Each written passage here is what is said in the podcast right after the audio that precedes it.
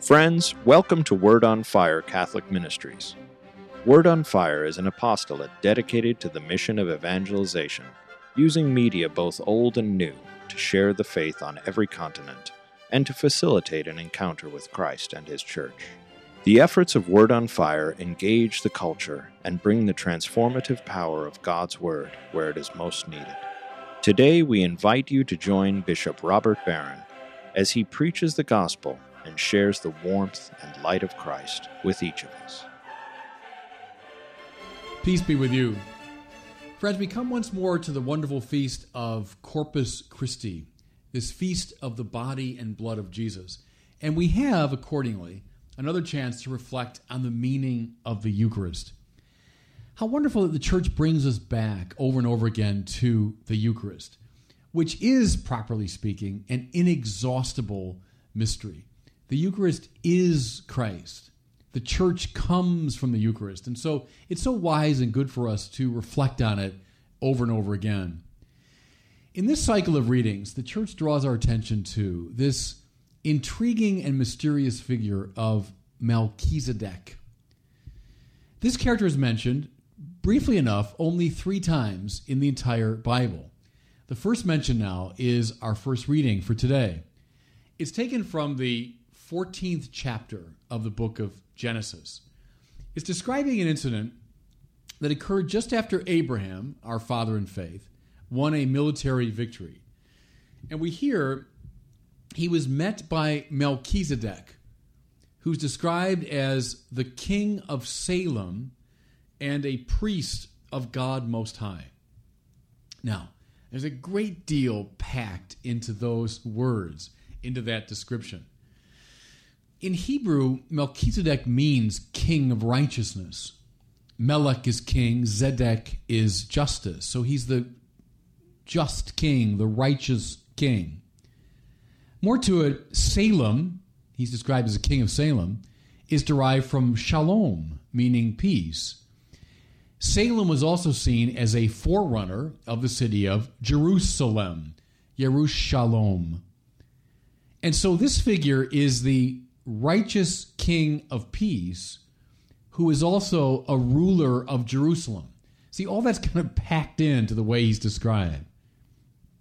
Furthermore, we hear that he's a priest of God. That means someone who performs a sacrifice.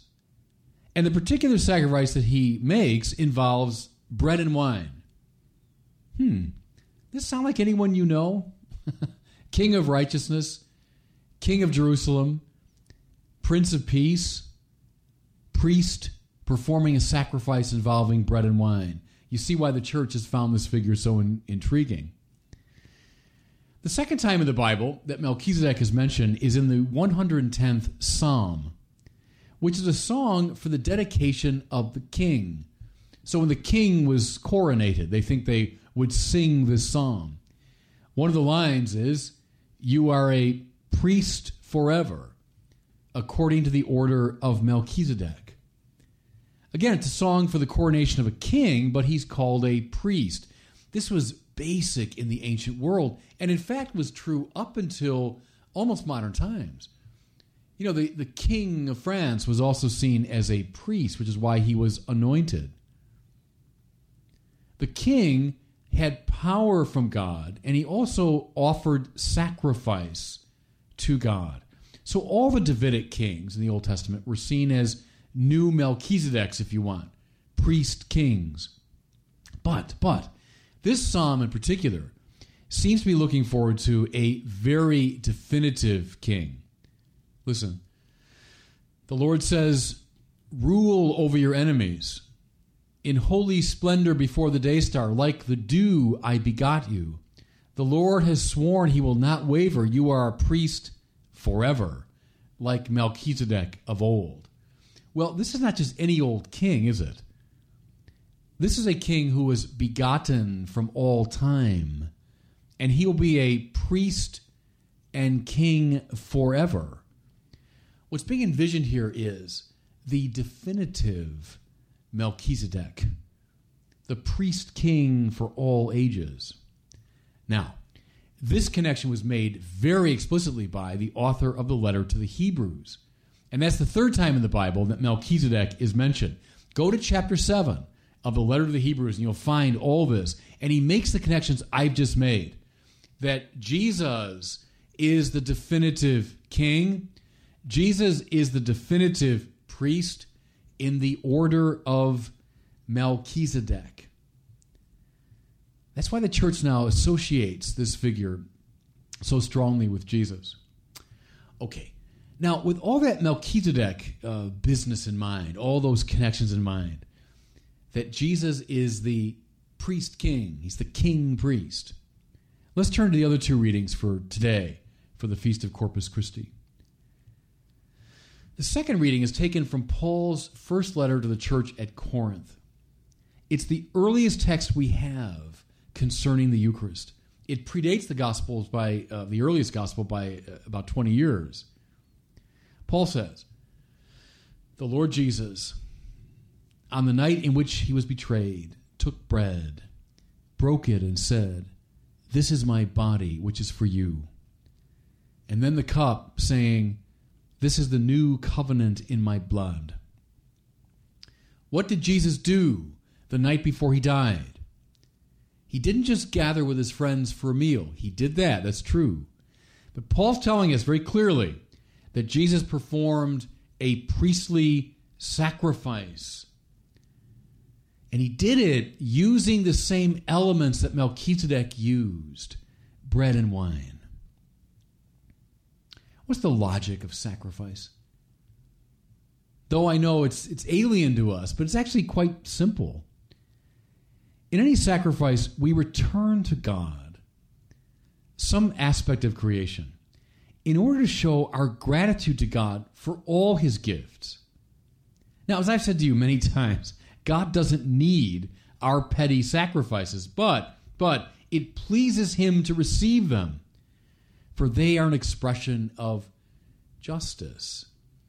They make us just they establish the right relationship between us and God. You know, again, think of like a little kid who offers a, a, a gift to his parents. I mean, the, the, parents don't need the gift, not as though they see it as something objectively of great high value, but they treasure the gift because it's an expression of their of their child's love and, and gratitude. Something similar, I think, obtains in regard to God and our sacrifices. He doesn't need them. He's not acknowledging their enormous objective value, but he delights in them because they establish us in right relationship. Remember again the meaning of Melchizedek. He's the king of righteousness. Righteousness happens through sacrifice. Now, things get a little more complicated when you take sin into consideration. Now, now our acts of gratitude and thanksgiving will hurt. Why? Because they will involve a reordering of the self. Sin is always a kind of act of ingratitude. To sin is to fall out of right relation to God. It's not to acknowledge the primacy of God. Therefore, when the sinner approaches God in sacrifice, that sacrifice will hurt. Now we begin to understand the importance of animal sacrifice in the Old Testament. When the blood of the animal is poured out, when the life of the animal is lost in sacrifice, what we see is an external sign of our painful inner sacrifice. Think of bread and wine as, as the more uh, straightforward, the, the less painful sacrifice. You might say sacrifice as it ought to be. Think of animal sacrifice as the kind that happens in the state of sin, where it always involves pain. Now, now, with that in mind, revisit again what Jesus did the night before he died. Taking these simple elements of bread and wine, like Melchizedek, but then doing something even more dramatic than animal sacrifice because he identifies those elements with his very self, with his body and blood, and says they will be offered. The body will be given, the blood will be poured out. This is not one sacrifice among many, but this is the sacrifice. Painful, yes, it's the pain of the cross. The sacrifice which sums up, recapitulates, gathers unto itself all of the sacrifices of the human race. Because by this one act, Jesus will make righteous the human race. He will be Melchizedek, the king of righteousness. More to it, he'll be the king of Salem, the king of Shalom, the king of peace. This sacrifice reestablishes right order between us and God. Now, just a glance at our gospel reading, which is Luke's version of the feeding of the 5,000. If the First Corinthians reading highlights the priestly side of Melchizedek, Jesus offering a sacrifice, this one highlights the kingly side. He's a priest king. One of the great tasks of the king of Israel, any king really, was to gather and to feed his people. How important that is. The king of the nation was not there just to uh, bask in glory. The king had a very definite task. He was to be a symbol of the unity of the people, the one who would affect their unity. Think of the importance in the Old Testament of Saul and then David after him gathering the tribes together. That was the king's task. Otherwise, the nation would just fall apart into bickering uh, uh, tribes. King was a symbol of unity and an instrument of care. Made sure the people were taken care of, that they were fed. Think of Joseph in the Old Testament who, as vizier of Egypt, fed the people during a time of famine. Well, that's the king's role. Well, as this story in Luke now gets underway, we hear the disciples want to dismiss the crowds so they could fend for themselves. See, that's the instinct of sin divide us up, send them away. But Jesus has come as Melchizedek, as a new king, therefore, not to scatter but to gather. Taking the little his disciples can find, he multiplies it for the feeding of the crowd. This is Yahweh feeding ancient Israel with manna in the desert. This is the true king feeding the multitudes of Israel up and down the ages, including, yes, the new Israel of the church. See, friends, this is precisely what happens at every Mass. At every Mass, we come together to commune with Melchizedek, to commune with the priest king of righteousness, who performs this great sacrifice of the cross, who offers his body and blood, and thereby brings righteousness and peace to us. More to it, we commune with the King who has gathered us together from all our different places and walks of life, has gathered us together precisely to feed us and to sustain us with his body and blood.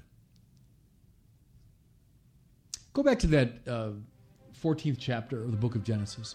Look at that little passage dealing with this mysterious figure Melchizedek, the prince of Salem, who offers bread and wine. And then realize the true and definitive Melchizedek has come, and that every time we gather for the liturgy, we commune with him. And God bless you.